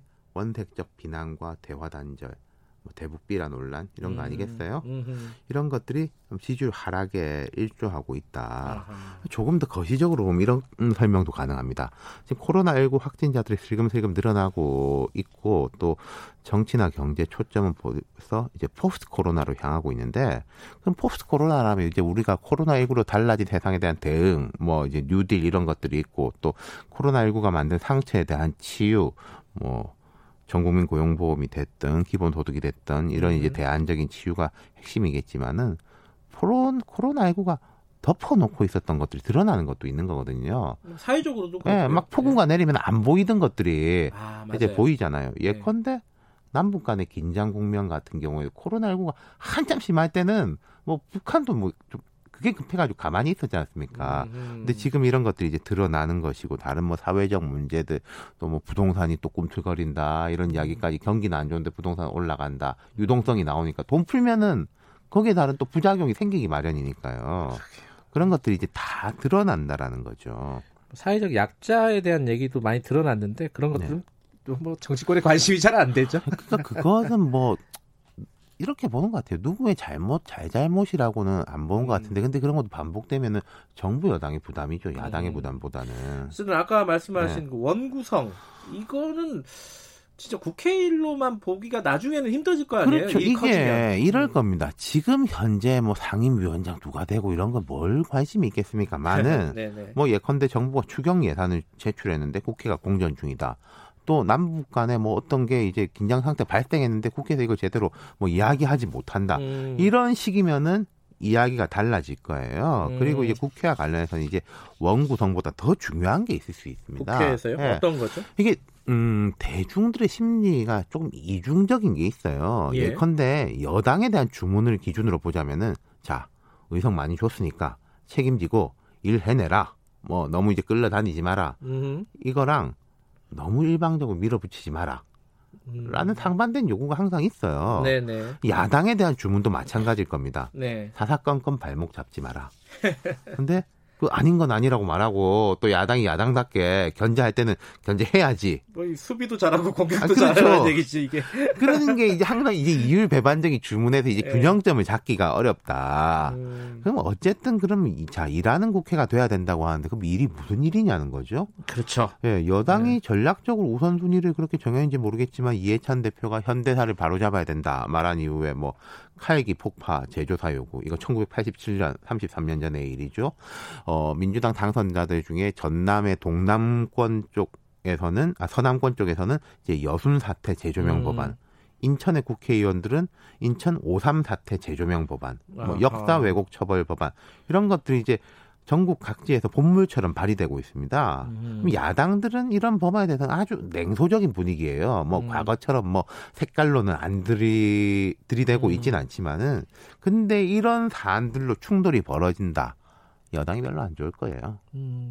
근데 이게 좀 원래 이런 일들은 좀 사부작 사부작 해야 되는 건데 이해찬 대표 임기 때까지 뭘 하겠다 뭐 이런 드라이브인가? 거기다가 이제 의원들이 이제 딱 존재감을 보여야 되는데 아. 지금 예를 들어서 이건 뭐 추경이라든지 이런 건 좀 아무래도 정부 드라이브가 그렇죠. 있는 거잖아요. 예. 그 의원들이 제가 볼 때는 일할 거리를 못 찾아가지고 음. 이런 거부터 들고 나온다. 이게 뭐 안 중요하다라는 말이 아닌데 뭐 선후 관계 혹은 뭐 당, 음. 다른 거하고 같이 들고 나올 수 있는데 음. 이것부터 들고 나온다. 그러니까 음. 요컨대 말씀드리자면은 지지율 조정 자체는 큰 문제가 아니에요. 당연한 음. 건데 슬슬 이제 경고음이라든지 이런 게 들어오고 있다. 그리고 어 야당 같은 경우에는 거꾸로 한 3주째 지지율 조금씩 오르고 있어요. 이건 이제 상승으로 볼 것이냐, 반등으로 볼 것이냐의 차인데 이것도 조정 아니에요? 예, 현재적으로 보면은 기계적으로 반등으로 보이긴 해요. 예. 근데 이제 반등에다가 흐름을 올라탈 수 있느냐 없느냐 그게 문제 음. 아니겠습니까? 지금 이제 야당 같은 경우 한 3주 올라가지고 20 30대 후반 정도 퍼센테이지로 따지면 그러니까 민주당하고 아직 차이가 꽤 크죠. 네. 근데 이제 이런 면이 있을 거예요. 총선 지고 한 한 달 동안 뭐 이러지도 못하고 저러지도 못하고 죽도 아니고 밥도 아니고 움직이지를 못했지 않습니까? 네. 근데 어쨌든 김종인 비대위원장 들어선 다음에 아까 이제 조호영 원내대표 나와서 한참 설명하셨지만은 역할 분담 같은 것도 좀 되는 편이고 음. 또뭐 기본 소득이 됐건 뭐가 됐던 간에 주체적인 메시지를 내고 있는 거죠. 그러니까 존재감 자체가 드러나고 있고 과거에는 이게 돌아가지가 않았다면은 이제는 야당이 좀 돌아가고 있다. 음. 앞으로 문제는 이제 잘 돌아가느냐 못 돌아가느냐의 문제일 음, 거예요. 돌아가기는 하고 있다. 야당도. 네. 어. 근데 이제 지금 원구성 협의도 안 됐지만은 네. 벌써 이제 하한기 아니겠습니까? 그렇죠. 요 며칠 엄청나게 덥죠. 여름이면 네. 하한기인데 근데 이번 여름은 조금 다를 거예요. 왜냐하면은 제가 두 가지를 짚을게 코로나 19 때문에 어 여름 방학이라든지 이런 게 없어요. 없죠. 없어요. 휴가도 아마 제대로 못갈 네, 거예요. 그냥 네. 일이 이제 돌아갈 겁니다. 네. 사람들이. 그리고 두 번째는 이제 민주당 전당대회가 본격화된다. 아 전당대회가 8월이죠? 아, 그렇죠. 네. 8월이면 이제부터 사실상 곧 음. 시작인데 다음 주쯤 되면은 출마 선언 같은 것도 나올 거예요. 다음 주, 음. 다다음 주 원구성 협상 마무리되고 나면은 네. 그러면은 민주당 전당대회에서는 앞서 짚어봤던 이런 문제들에 대한 이야기가 나올 거예요. 음. 토론도 되고. 그러니까 이번 하한기는 좀 하한기가 아니다. 그리고 음. 지금 이제 지지율 조정이기 때문에 옛날처럼 또 막 70% 이렇게 올라가기는 쉽지 않을 건데 이 조정 국면에서 어떻게 관리를 잘하고 가느냐 음. 안정적으로 그게 여권의 과제일 거고 야권은 기계적 반등은 했는데 좀 더 어떻게 음. 흐름을 음. 이어갈 거냐 이 문제. 오늘 어, 국회 본회의 예정돼 있잖아요. 네. 민주당이 막 이렇게 엄포를 놨던 것처럼 강행할 수 있을까요 상임위를 맘대로?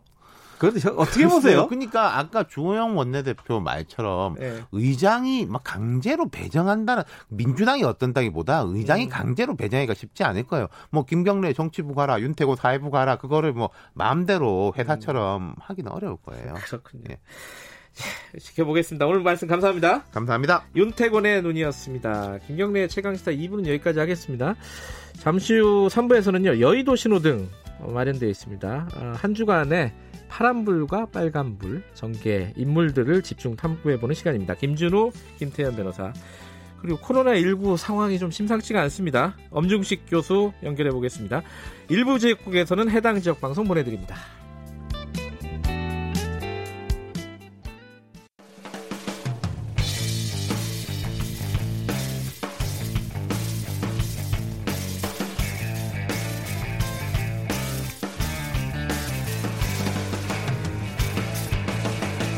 김경래의 최강 시사.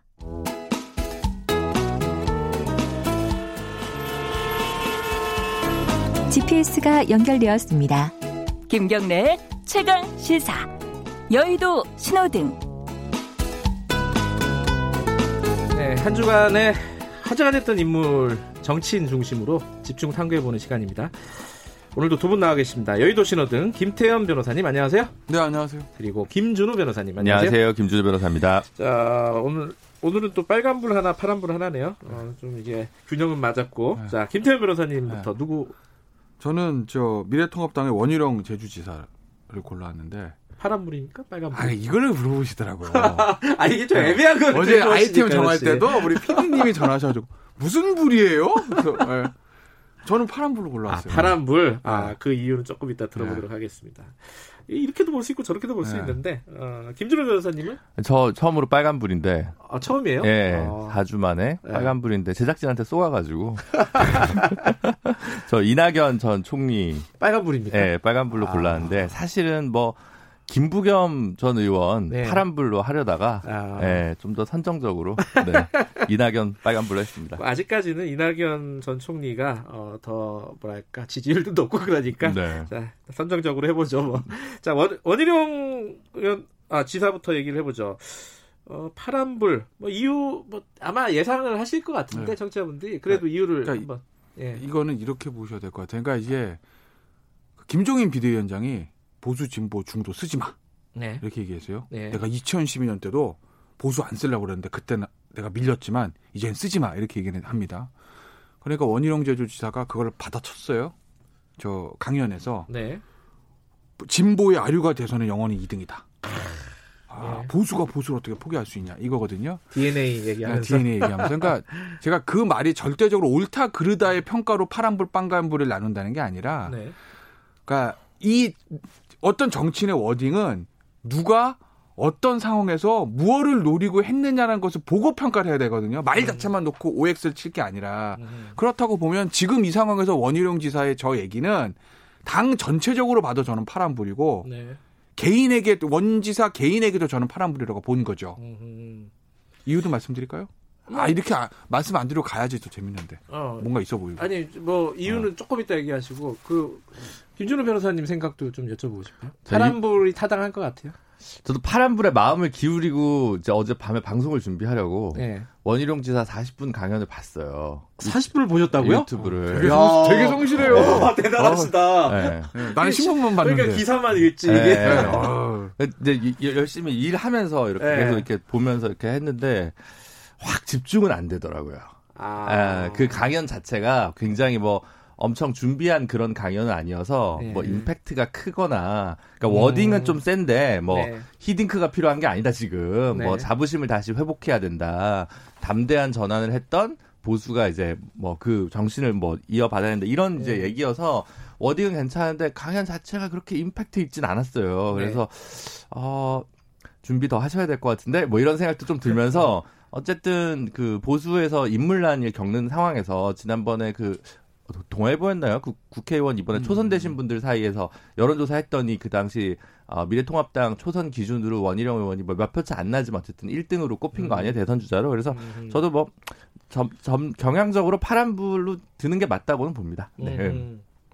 저는 그 영상을 저는 이제 40분을 보지는 않고요. 음, 음. 그 TV에 아, 뉴스에 음, 나오는 거 음, 잠깐 봤는데 우리영 음. 지사가 어, 머리도 아직 풍성하시고 네. 어, 안 늙으셨더라고요. 그래갖고 동화, 네, 그, 어, 굉장히 와 이 사람 젊, 젊어 보인다 이런 느낌이 잠이 들어서. 안 와서 네. 보수의 위기 때문에 잠이 안 와서 살도 쭉 빠졌다고 앞에 그렇게 얘기하시더라고요. 아, 살도 좀 빠진 것 같아요 네. 실제로. 자 아까 못하신 말 그 그러니까, 이유가 뭐예요? 그러니까 일단은 사실은 민주주의는 좀 시끌시끌해야 돼요. 아. 그리고 지금 자유 미래통합당 같은 경우에는 거의 초상집처럼 죽은 당이거든요. 네. 조용합니다 당이. 그러니까 왜냐하면 탄핵 이후로 조용했어요. 김종인 위원장 혼자 시끄럽. 그러니까 탄핵 이후로 네. 당에서 어떤 왜냐하면 탄핵 정도에서 그렇게 당이 이제 괴멸적인 대선 패배를 당하고 네. 그다음에 지방선거도 패배 괴멸적인 패배를 당했지 않습니까? 그러면 네. 사실 당에서 노선 투쟁이라는 거 있어야 되는 것이거든요. 음. 우리는 어디로 가야 되냐? 음흠. 이 노선 투쟁이 있고 그 노선 투쟁을 따라서 개혁도 일어나고 혁신도 일어나고 통합도 일어나는 건데 그게 한 최근 2년간 전혀 없었죠. 음흠. 그러다가 이번 총선에서 야 노선 투쟁이고 뭐고 일단 다 합쳐. 우리만 통합만 하면 이길 거야 하다가 또 개별적 패배를 당합니다. 그런데 지금 김종인 비대위원장의 보수 진보라는 말 쓰지 마. 그러니까 일종의 좌클릭한 말을 본인이 표현하지는 않았지만 또 기본소득이라는 어젠다를 던지면서 뭔가 어젠다를 던지고 약간의 노선 투쟁에 불을 지핀 측면이 있어요. 이걸 그냥 조용히 아 저 위원장이 가라니까 가나보다라고 할 것인지 아니면 그거에 대해서 어느 정도 반기를 들고 당에서 치열한 노선 투쟁을 겪을 음. 것인지는 당이 앞으로 대선을 앞두고 살아날 수 있는 기폭제를 만든 중요한 저는 전환점을 보거든요. 음흠. 그래서 결과가 어떻게 되든지 간에 당 전체적으로 봤을 때 누군가가 김종인 비대위원장의 말에 좀 반기를 들면서 노선 투쟁을 하는 이 것들은 당이 좀 역동성을 가질 수 있어서 저는 파란불이라고 본 거고 어, 원희룡 지사 개인의 거로 볼 때 파란불이라고 본 것도 이겁니다. 누가 이 말을 하느냐에 따라 예를 들어서 홍준표 의원이 제 의원이죠. 홍준표 의원이 이 얘기하면 제가 파란불 했을 것 같으세요? 안 했을 거예요. 홍준표 의원은 이런 식으로는 얘기 안 했을 것 같은데. 네. 아, 표현이 좀더 셌겠죠. 더 세게 얘기하네요. 이렇게 이거는 네. 점잖은 표현이에요. 그러니까. 어찌 됐건 간에. 네. 그건 왜 그러냐? 원희룡 지사가 가지고 있는 지금 미래통합당 내에서 포지션을 보시자고요. 음. 미래통합당 내에서는 가장 왼쪽에 있는 사람입니다. 음, 그래도 왜냐하면 그렇죠. 80년대 운동권 출신, 그것도 지하 운동권 출신이에요. 그렇죠. 감옥 갔다 왔습니다. 조국 전 장관 동기죠. 동기죠. 서울대 때 파리학번 그 유명한. 거기 이제 저 조국 전 장관, 나경, 나경원, 전, 전 의원, 네. 조희진 현 의원, 네. 원희룡 지사 이렇게 파리학. 뭐 KBS에 용태영 기자라고 있는데, 네. 뭐 그분은 안 유명하시구나. 네. 유명한 파리학번. 네. 뭐 사실 운동권 경력으로 보면은 조국 전 장관보다는 보다는 저 원희룡 지사가 서열 한참 위죠. 왜냐하면 학생 때 운동하고 예. 아무것도 갔다 왔던 사람이니까 뭐 보겠다 다를 수는 있겠지만, 그러니까 그렇게 보면. 결국 이제 민주화 투쟁이라는 게 어떻게 보면 자유한국지 보수정당 계열의 정치인들한테는 약간 부채의식 같은 게 있는 거거든요. 네. 그게 없는 거의 유일무이한 사람이에요. 음. 그리고 박근혜 전 대통령 국정농단 때도 제주도로 좀 떨어져 있었기 때문에 거기서도 좀 덜 다쳤고 그동안 선거 떨어진 게 없으니까 상처받은 적도 없고 네. 그래서 그렇다고 보면 만약에 본선을 나갔다고 했을 때 표의 확정력이라는 걸 생각해 보면 음. 대중적 인지도만 좀 갖추면 자유 저 미래한국당 통합당에서 낼 수 있는 후보들 중에서는 가장 저는 그래도 스펙트럼 넓은 사람이라고 보거든요. 음. 아마 그거에 반영해서 아까 김준우 저 변호사 얘기하신 초선 의원들 음. 상대로 의원 조사에서 2등, 1등 이낙연 음. 의원, 2등 이렇게 된 거예요. 그런데 당내로 보면 약간 다를 수도 있다는 거죠. 당 내로 보면 당 내로. 제가 얘기한 건 당 밖에 음. 후보 달고 이제 본선 음. 나갔을 때 얘기인 거고 당 내에서 당내 경선을 거쳐야 되는 상황에서 보면 당내 기반이 약하고 지방자치단체장이긴 하지만 제주도란 곳의 인구를와 규모를 생각했을 때 아. 그리 큰 힘이 되는 건 아니거든요. 그러면 당내 경선을 생각하면 당내 어떤 보수 지지층에 조금 지지를 얻을 필요는 있다. 음. 그래서 아마 그런 계산 속에서 이 발언이 나왔을 거다. 그래서 제가 원희룡 지사 개인에게도 파란불, 당 전체적으로 파란불이라고 말씀드린 거죠. 그러니까 홍준표 지사가 이렇게 했으면 제가 파란불 안 했을 거예요. 아, 홍준표 의원이.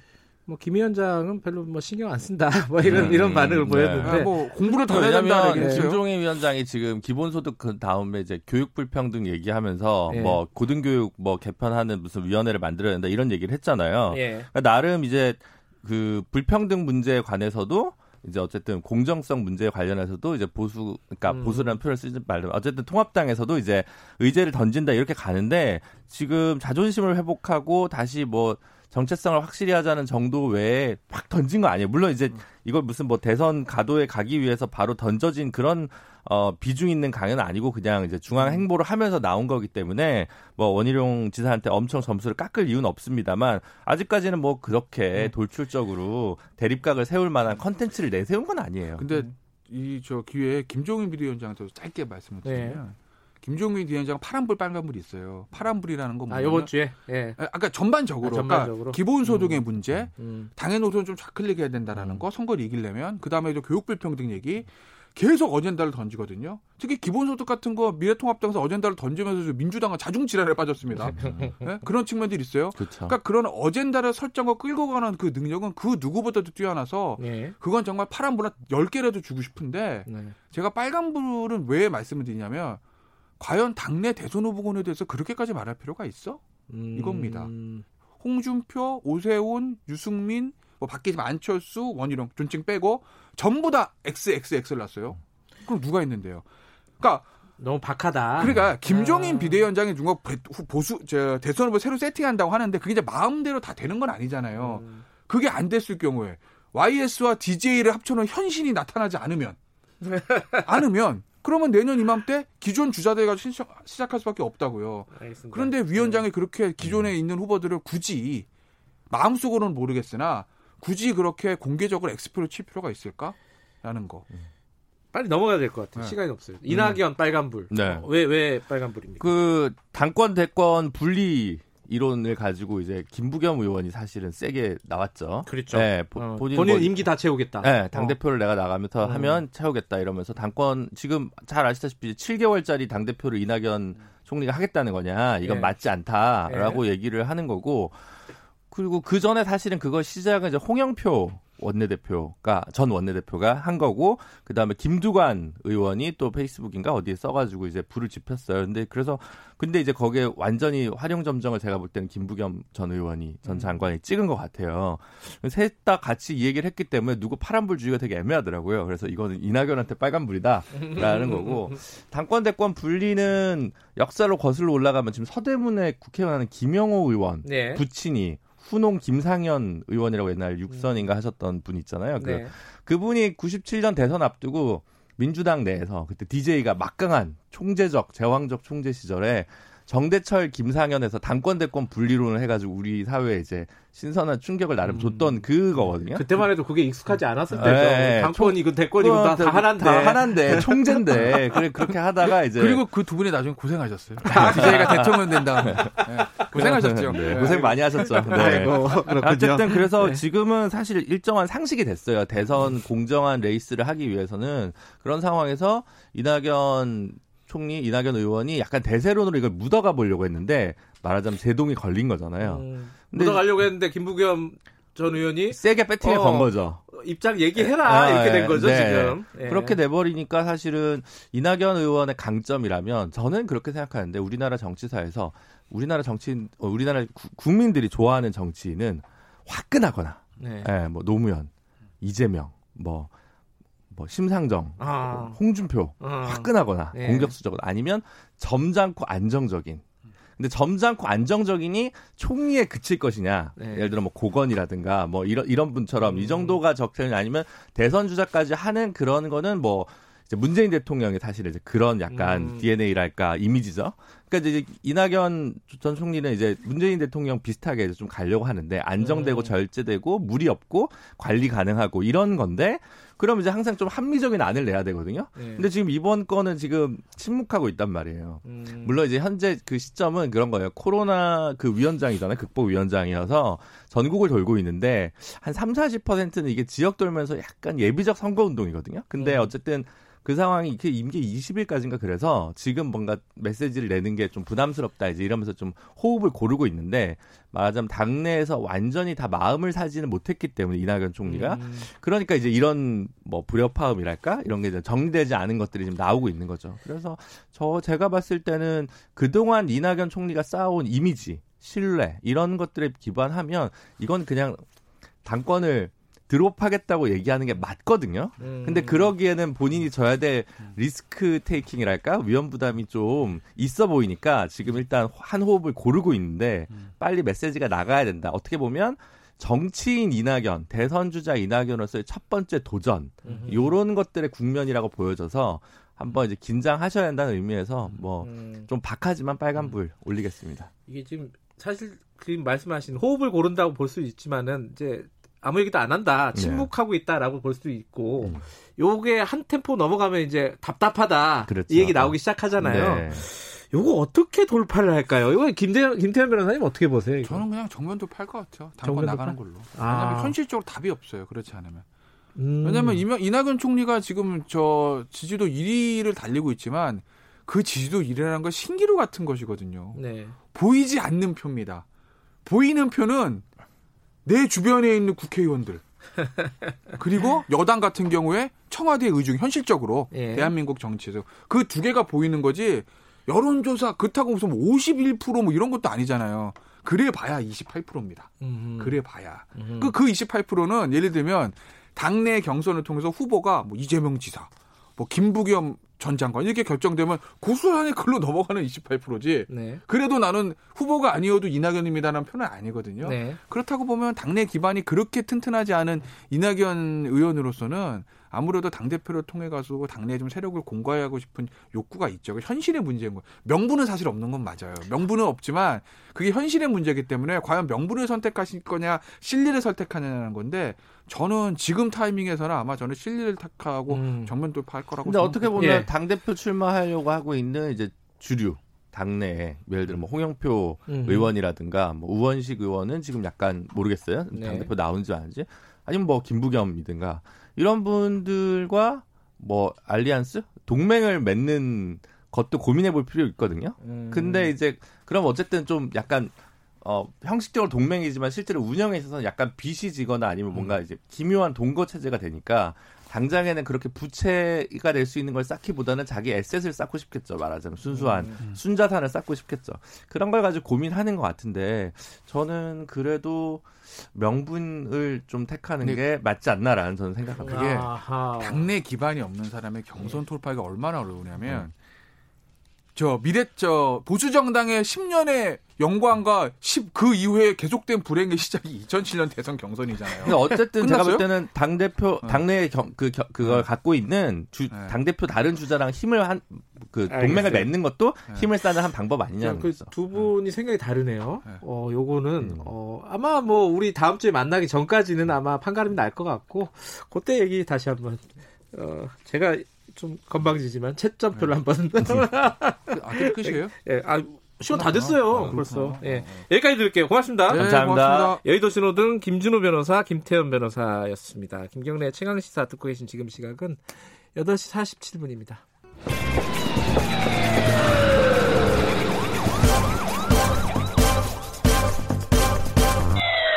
김경래 최강 시사. 네, 어, 코로나 19 얘기를 좀 해보겠습니다. 이게 한동안 소강 상태였다가 최근 그 5월, 6월 들어서 특히 어, 확진자들 일일 확진자가 한 50명씩 이렇게 나오는 날도 꽤 있어요.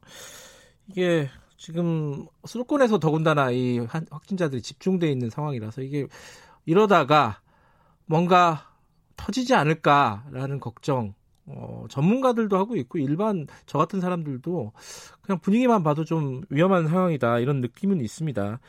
어, 엄중식 교수님, 가천 길병원, 가천대 길병원 감염내과 엄중식 교수님과 이 얘기 간단하게나마 좀 해보겠습니다. 교수님 안녕하세요. 예, 안녕하십니까. 어, 여기저기 뭐 뉴스나 이런 걸 보면요. 이게 지금 위험하다. 방역 당국도 그런 얘기를 하고요. 얘기하는데 어떤 얼마나 위험한 상황인지 좀 얘기를 좀 해주시죠. 예, 일단은 그 역학조사 속도가 네. 전파 속도를 못 쫓아가는 상황이 많이 생기고 있습니다. 그러니까 아하. 역학조사를 빨리 해서 네. 접촉자들이 어, 발병하기 전에 다른 사람과 접촉하는 걸 차단해줘야 되는데 네.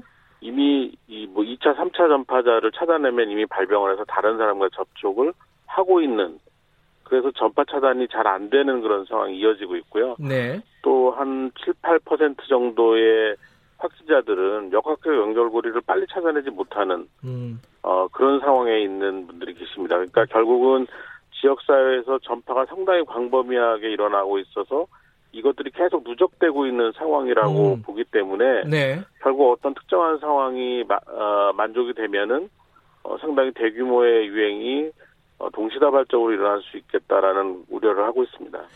그러니까 방역 당국도 지금 교수님 말씀대로 이렇게 표현을 했어요. 그뭐 쫓아 쫓아가는 형국이다 지금 방역 당국이 어, 그런 얘기도 했고 깜깜이 환자도 아까 말씀하신 한 7, 8, 7, 8% 정도 되고 근데 한 가지 좀 어, 의문은요. 지금 이제 생활 속 거리두기를 강화해 놓은 상황이잖아요. 근데 방역 당국이 이 강화된 거를 조금 더 연장할까 말까 이런 걸 결정하려고 한다 그러는데 아니, 지금 상황은 만약에 그렇게 위험하다면은 조금 더 예를 들어 생활 속 거리두기가 아니라 사회적 거리두기로 돌아가야 되는 거 아니냐. 왜 그런 결정을 못 내리는 것인가? 그렇게 필요가 없는 것인가? 여러 가지 의문이 있어요. 어떻게 보세요, 이거는? 글쎄, 뭐 방역만 바라보면은 네. 지금 상황에서는 사회적 거리두기로 가야 된다고 개인적으로 생각합니다. 그런데 이렇게 사회적 거리두기로 다시 돌아갈 때에는 네. 굉장히 많은 갈등이나 혼란 그리고 음. 경제적 피해가 예상이 되는데요. 이런 부분들에 대한 어, 어려움이 있는 것 같습니다. 그런데 어, 이게 그 문제는 이런 네. 사회적 거리두기와 같은 강력한 어, 방역 대책을 어, 시행을 하게 되면 네. 이게 그날 시행하자라고 한 순간부터 바로 되는 게 아니라 적어도 1, 2주 정도 준비 시 준비를 하는 시간이 필요하고 그렇죠, 예. 또 이게 효과를 나타내는데 또 2주가 필요하거든요. 한 달 정도의 시간이 필요한 거기 때문에 네. 사실 어 짧은 기간 동안에 효과를 그나마 많이 거두려면 네. 어, 가능한 빨리 시작하는 것이 바람직합니다. 어, 방역만 놓고 평가에 평가를 했을 때는 사회적 거리두기로 돌아가는 게 맞다. 아. 네, 저희가 지난 2, 3월 달을 돌이켜 생각을 해보면 대구 경북에 아주 폭발적인 네. 어, 대규모 유행도 있었지만 그 당시에 강력한 사회적 거리두기를 한 또 다른 이유는 뭐냐면 그 대구 경북에서의 유행이 다른 지역, 특히 수도권이나 인구가 많은 밀집 지역에서 환자들이 여기저기서 발생을 했기 때문에 사회적 네. 거리두기를 강력하게 시행했던 거거든요. 네. 근데 지금은 대규모 유행은 없지만 수도권 중심으로 이렇게 어, 나타나는 그 집단 감염의 양상을 보면은 네. 그 당시보다 상황이 조금 더 안 좋다고 보고 있습니다. 아하, 더안 좋다. 어, 어떤 측면을 말씀하시는 거죠, 그럼? 어, 지금 말씀드린 것처럼 유행의 고리가 지금 끊어 끊, 끊어낼 방법이 별로 없는 아, 거죠. 네. 역학조사가 계속 뒤만 쫓아가고 있지. 예. 어, 유행을 먼저 앞서가서 차단을 못 하고 있다라는 게 가장 괴로운 점입니다. 네. 한때는 그 확진자가 해외 유입 확진자 말고는 뭐 0명 나왔을 때도 있었어요. 생각해 보면은 네. 그때 너무 성급하게 푼 거 아니냐 거리두기를 이런 평가도 있던데 이건 어떻게 생각하세요? 음, 이 3, 4월 달에 사회적 거리두기를 강력하게 하면서 사실 어, 이미 생활 방향으로 넘어가던 시기에는 사회적 거리두기에 대한 참여도나 집중력이 많이 떨어지던 시기였습니다. 그런데 네. 어 그래서 이제 생활 속 방역으로 넘어가는 거는 생활 방역으로 넘어가는 것은 어 당연한 순서였는데 문제는 어, 이 생활 방역, 생활 속 예. 거리두기를 실천하기 위해서 이 사회 각 부분이 준비를 해야 되는 시간이 필요했습니다. 아하, 그래서 예. 여러 가지 그 시설적인 준비도 했어야 됐고 공간적인 마련도 해야 되고 음. 또 개인들이 어떻게 어, 이 생활 속 거리두기를 해야 될지에 대한 충분한 인지나 이해가 필요한 그런 시간을 가졌어야 되는데 네. 이 시간이 너무 짧았다고 생각을 합니다. 네. 아, 지금 좀 어, 진지한 논의가 좀 필요한 상황인 거는 뭐 공통된 의견인 것 같고요. 지금 이제 여름이 됐습니다. 이제 한참 덥기 시작하는데 여름 되면은 두 가지가 지금 문제입니다. 하나는 어, 일반 국민들, 저 같은 일반 국민들이 이제 휴가도 가고 더우니까 마스크도 잘 안 쓰게 되고 뭐 워터파크 같은 데 사람 몰릴 것이고 자, 이런 거에 대한 어떤 위험성 이게 좀 걱정이에요. 어떻게 보세요, 이거는? 예, 그 여름이라는 그 계절의 특수성 때문에 네. 상당히 어려움들이 있을 것 같습니다. 특히 이제 휴가철인데요. 예. 이러다 보면 아무래도 야외 활동이 많아지게 되고 또 야외 활동 중에서도 어, 어떤 경우에는 사람들이 많이 몰리는 그렇죠. 경우가 생길 수 있고 그 몰린 것이 또 야외 활동 이외의 어떤 밀폐된 공간일 수도 있거든요. 네. 이런 것들이 이제 많이 발생을 하게 되면 결국은 어, 또 다른 그, 그 유행이 계속 이어지는 고리가 되거나 아니면 어, 특정 집단에서는 상당히 많은 환자가 생길 수 있는 그런 문제가 음. 생길 수 있기 때문에 어, 굉장히 위험하다고 보고요. 특히 이제 어, 앞서 말씀하신 것처럼 마스크 착용이 굉장히 어려워지고 아, 더워요. 예. 예, 근데 지금 현재 코로나19를 어, 예방하는데 가장 효과적인 건 마스크 착용 그 음. 그 소위생이거든요. 네. 이둘 다를 잘 할 수 없는 그런 환경에 노출이 될 가능성이 많아지기 때문에 네. 상당히 위험하다고 보고 있습니다. 지금 뭐 덴탈 마스크니 일회용 마스크니 이런 거 많이 쓰는데 이거 괜찮은 건가요? 간단하게 말씀해 주시면. 아, 네. 확진자하고 아주 그, 근접해서 어떤 진료 행위 같은 것들을 음. 하는 상황이 아니라면 일상적인 생활에서는 음. 뭐 일반적인 덴탈 마스크라든지 이렇게 좀 비교적 경량화된 마스크도 어, 일정한 수준의 효과를 거둘 수 있다고 생각을 합니다. 아, 그리고 이거 약간 이제 실용적인 얘기인데, 아, 이제 더우니까 물놀이 하려고 하는 사람들 많이 있잖아요. 근데 이제, 아, 워터파크 이런 데 가야 되나? 가면 안 되나? 어떻게 생각하십니까? 이거 가면 또 뭘 조심해야 되나? 네. 흔히 이제 물을 통한 전파를 많이 우려하시는데, 네. 이제 워터파크나 이런 데 사용하는 물은 염소 소독을 상당히 강하게 하고 있고, 매, 매 시간 이렇게 순환을 시키기 때문에, 네. 물을 통한 감염 전파는 가능성이 별로 없습니다. 그렇지만, 우리가 워터파크에서 사람들이 몰렸을 때 마스크를 착용하고 워터파크에서 물놀이를 하기는 어렵다고 보고 있고요. 네. 또 거기서도 결국은 먹고 마시고 뭐 대화하고 이런 상황이 그렇죠. 생길, 어, 생길 수밖에 없고 그 워터파크가 어, 일정한 인원을 제한하지 않은 상태에서 많은 사람들을 수용하게 되면 음. 어, 감염은 뭐 똑같은 그런 가능성을 음. 가지고 발생할 수 있다고 생각합니다. 그러니까 인원 제한이나 이런 것들에 대한 지침들이 좀 빨리 나와야겠네요, 그죠? 네, 그렇습니다. 음. 알겠습니다. 오늘 어, 좀 여러 가지 걱정스러운 말씀을 해주셨는데 다음에 진행 상황 보고 다시 한번 모시겠습니다. 고맙습니다. 감사합니다. 가천대 길병원 감염내과 엄중식 교수님이었습니다. 어, 날이 더우니까 다들 그런 고민들 많이 하시더라고요. 수영장에 가도 되나. 걱정입니다. 지금 상황이 어, 그렇게 좋은 상황은 아닌 것 같아요. 방역 전문가들은 굉장히 위험한 상황이라고 하고 조금 더 긴장을 해야 될 것 같습니다. 어, 6월 10일 오늘 여기까지 하겠습니다. 월요일 아침 7시 20분에 다시 돌아옵니다.